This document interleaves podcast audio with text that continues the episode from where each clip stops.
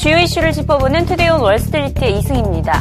중국 시진핑 국가주석이 미국 워싱턴주의 시애틀에 도착했습니다.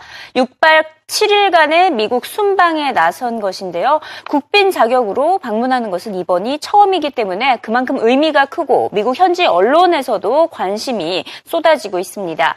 오바마 대통령을 만나기에 앞서 주요 CEO들을 먼저 만날 예정인데요. 무엇보다 미국과의 경제 협력을 강화하겠다는 의미를 포함하고 있습니다. CNBC는 특히 중국 경제 문제보다는 사이버 안보 문제 해결이 더 시급하다며 이번 방미의 핵심 아젠다로 사이버전을 꼽았습니다. 이번에 시진핑 주석이 직접 미국 기업 CEO들에게 해킹 논란에 대한 입장을 명백히 드러낼 것으로 예상되고 있습니다. 한편 시진핑 주석과 친분 관계가 있는 아이오와주 주지사는 중국은 무엇보다 식품을 중심으로 한 주요 교역 파트너임을 강조하기도 했습니다.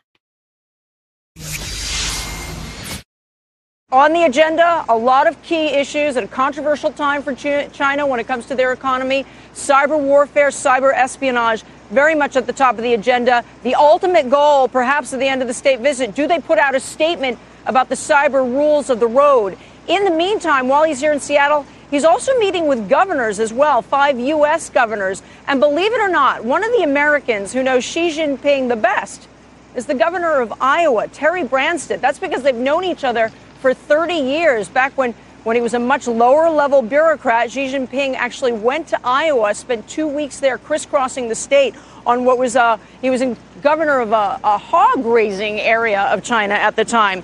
Well, the governor has stayed in touch with Xi Jinping, and that relationship isn't just a personal one, now it's an economic one as well. China has become a major trading partner.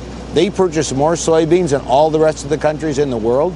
We're the leading soybean producing uh, state in America. 30% of our soybeans go to China. They also recently, a Chinese company purchased Smithfield Foods because they want a safe, reliable supply of pork. So they're not only our longstanding friends through the sister state relationship, but also we have a personal relationship with the president of China, and they're a major trading partner for our country. 시진핑 주석이 미국을 방문한 가운데 아이러니하게도 시장에서는 중국발 악재가 또다시 터지면서 시장의 우려감을 키웠습니다. 하지만 막상 미국 기업이나 경제 전반에 미치는 영향력은 미미할 것이라는 게 대부분 전문가들의 진단인데요. 미국의 수출 규모를 봤을 때 중국 대상으로 하는 것이 3위고요. 멕시코에 비해서 절반도 안 되기 때문입니다.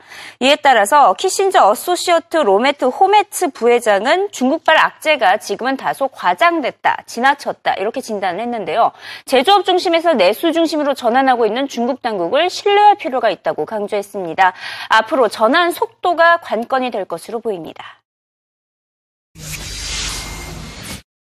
They're doing the right things. Xi Jinping and his team really are doing the right things. They want to move toward uh, greater use of market forces. The problem is this if you move from a very, very investment driven economy with a lot of overcapacity yeah. to one where you depend more on services, up, it takes time to reduce that excess There's capacity. been a misallocation of, of, capital because of, of, the state doesn't and, know how to do things as well as the market. Y- yes, and, and they are and they recognize that. The question is how quickly they can do this. When does private sector demand, when does consumer demand increase to the point that it dries up some of the slack in the manufacturing sector of the economy?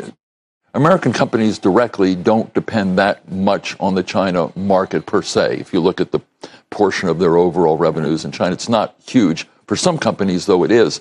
The, the problem in part is that China has a big impact on other countries in East Asia, and it has a big impact on commodity producers. So China's become sort of the marginal buyer of a lot of commodities. It's the most important market for virtually every country in Asia. So it does have a very broad regional and sectoral impact commodities. So people are looking at it. I think they over exaggerated the impact of the currency devaluation. It wasn't really much, certainly not as much as the devaluation of the euro vis a vis the dollar, but it's the uncertainty, and we don't know as much about where the Chinese economy is going quantitatively. We have an idea what the policies are, but not how quickly they're going to uh, impact and, and produce a higher rate of growth. 반면에 시장의 반응은 매우 부정적이었습니다. 펠리쉐이드 캐피털은 중국으로 인해 아시아 국가 간의 통화 전쟁을 우려했고요. 모건 스탠리는 중국발 불황까지 언급을 했습니다. 대부분의 아시아 국가들의 제조업 시장이 부진함에 따라 수출이 일제히 감소하고 있는 상황인데요. 단 한 번의 강한 충격만으로 여섯 번째 불황기에 접어들 수 있다며 특히 중국 경제를 주시해야 한다고 경고했습니다. It's really more about uh, not so much the economy there, which obviously is troublesome, but also the systemic effect of their devaluation. Is that going to set off uh, a string of currency devaluations uh, throughout the emerging markets and the rest of Asia? And so far, that has not happened, but that's a risk. China has been the largest contributor to global growth uh, this decade. And if you look at the trends in Asia, Asia is already in a trade recession. Export growth in virtually every Asian country is collapsing. And the manufacturing growth, as we know, that the big story of the last couple of decades has been that China has become the hub of global manufacturing.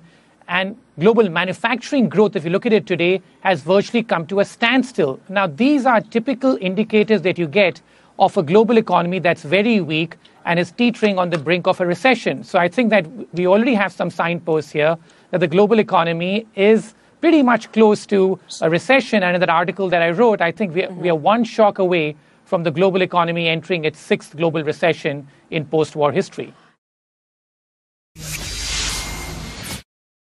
미국 민간 경제연구소인 차이나 베이지북에 따르면 중국 경제가 둔화하고 있는 것은 사실이지만 이에 대한 비관론은 지나친 것으로 나타났습니다. 미국의 2천여 개의 기업을 대상으로 중국 경제의 전망을 조사한 결과인데요. 중국 경제 성장률이 둔화되고 증시 불안이 이어지고 있는 것으로 나타났지만 붕괴 수준까지는 아닌 것이라는 진단입니다. 그나마 서비스 경기가 여전히 화랑을 보이고 있기 때문인데요. 최근 소비자 물가 지수는 오르고 생산자 물가 지수는 하락하면서 디 플레이션에 대한 우려감이 커졌지만 실제로 디플레이션이 발생할 가능성도 매우 희박한 것으로 나타났습니다. 차이나 베이지북의 릴랜드 밀러 대표는 중국 경제가 재균형을 맞추고 있다고 설명했습니다. we still saw a slowdown in the third quarter. You know, you don't, you don't need to glam it up uh, uh, beyond what we're saying, but you know, it's uh, it was the third quarter slowdown, but it was a rather unremarkable quarter overall. You saw second quarter growth better than Q3, but Q3 was better than Q1. The on-year growth was was roughly stable, so it you know it was it was basically a traditional slowdown quarter. A lot of which we've seen in the last uh, in the last two years, and and leading the charge, of course, was services this quarter. They had a, a, a relatively strong quarter. Well, keep in mind what rebalancing means. A lot of rebalancing is shifting to consumption at the expense of investment. And right now, what you're seeing is a, a slowdown this quarter, for instance, in retail. I mean, we saw a drop. Uh, but at the same time, you're seeing a much more precipitous drop in investment spending over the last over the last year and a half, year. Even though you saw a tick up this quarter, so you are seeing elements of rebalancing, even if retail's not terribly strong. Uh, and of course, you know we don't always buy into official numbers and, and, and their directionality or their timeliness. 중국 경제 둔화 우려가 시장에 퍼지다 보니 원자재 가격 하락도 부각이 됐습니다. 오늘 원유 가격도 1.7%나 빠졌고요. 구리 가격도 거의 4% 가까이 하락하면서 2주 만에 최저치를 기록했습니다. 올 들어서 주요 상품 가격 하락세를 살펴보면요. 구리가 가장 많이 빠진 것을 확인할 수 있는데요.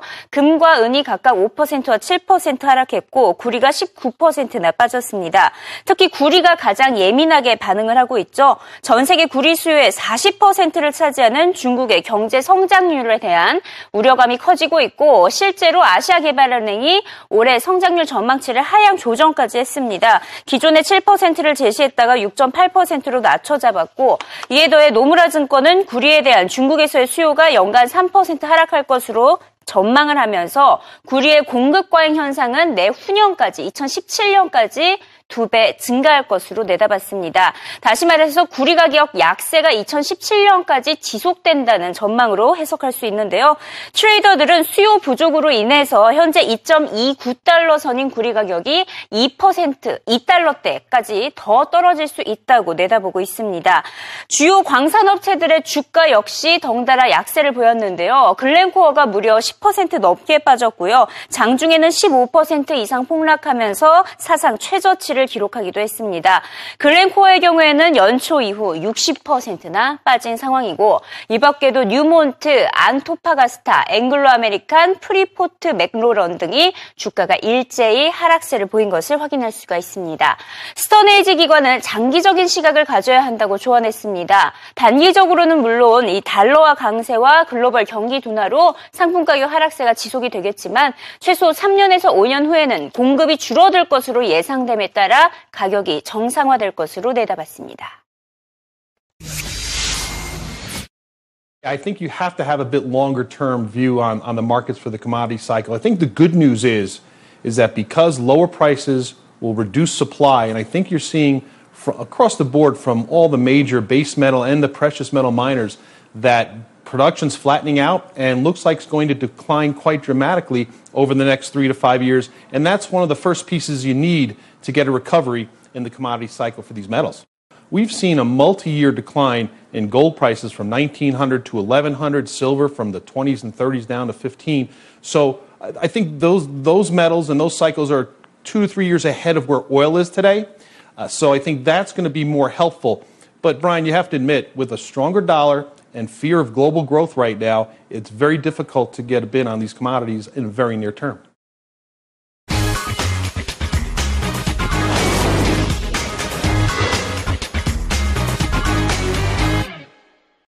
CNBC 헤드라인 시간입니다. 닉 우드만 고프로 CEO가 CNBC와 인터뷰를 가졌는데요. 고프로가 한 가지 재능만 갖고 있지 않다고 강조했습니다. 어제 전해진 바론스의 보도 내용을 반박하는 발언인데요. 바론스는 고프로가 신제품 혁신 부진으로 인해서 주가가 앞으로 30%더 떨어질 것이라는 보고서를 발표한 바가 있었습니다. 이에 대해서 닉 우드먼은 고프로가 에코시스템을 형성하고 있다며 하드웨어에 이어 소프트웨어를 제공하는 데 박차를 가하고 있다는 점을 강조하기도 했습니다. 배출가스 조작 의혹에 둘러싸인 폭스바겐의 주가는 무려 15% 가까이 빠졌습니다. 이 폭스바겐은 1000대 이상의 디젤 차량이 이 배출가스를 조작한 것과 관련이 있다고 인정을 했는데요. 마틴 빈터콘 폭스바겐 CEO는 자신들의 잘못을 인정을 하면서 죄송하다고 공식 입장을 밝히기도 했습니다. 지금 폭스바겐은 이에 따라 73억 달러 규모의 준비금까지 마련한 것으로 알려지고 있습니다. 이번 사태로 폭스바겐의 실적은 물론 독일 경제까지 타격이 전해질 것으로 예상이 되고 있습니다. 독일 자동차에 대한 신뢰가 무너지면서 독일 전체 자동차 산업에 재앙이 닥쳤다라는 우려 섞인 목소리가 커지고 있습니다. 주식시장이 쉽게 반등하지 못하고 있는 주요 원인, 이 시장의 발목을 잡고 있는 주요 원인으로는 주요 상품 가격 약세가 꼽혔습니다. 금리 인상에 대한 불확실성까지 키우고 있기 때문인데요. 올해 미국에서는 주요 상품 가격 약세가 지속됨에 따라 인플레이션 예상치도 기존에는 0.7%였는데 0.4%로 하향 조정되기도 했습니다. 시장의 걱정의 벽 무엇이 있는지 CNBC가 꼽아봤는데요. 단연 중국이 1위로 꼽혔고요. 연준도 시장의 불확실성을 제기하고 있기 때문에 두 번째 원인으로 꼽혔습니다. 브라질 화폐 가치 가치 등도 원인으로 꼽혔는데 또 다른 악재가 무엇이 있는지 영상으로 확인해 보시죠.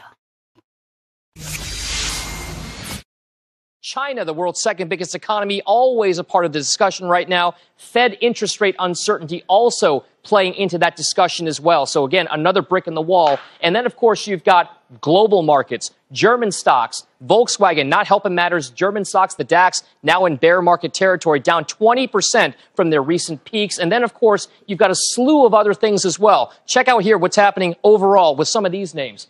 The Brazil currency on the emerging market side, that hit a record low against the US dollar. Value wise, they're interesting. Also, home building stocks. Some of the real strengths in the market here are now showing signs of weakness. They're dropping below their long term average trend price line. And then, of course, biotechnology stocks, part of that whole healthcare leadership sector over the past couple of years, showing signs of weakness here as well. So, Tyler, numerous bricks in this wall of worry, and those are just a handful of them.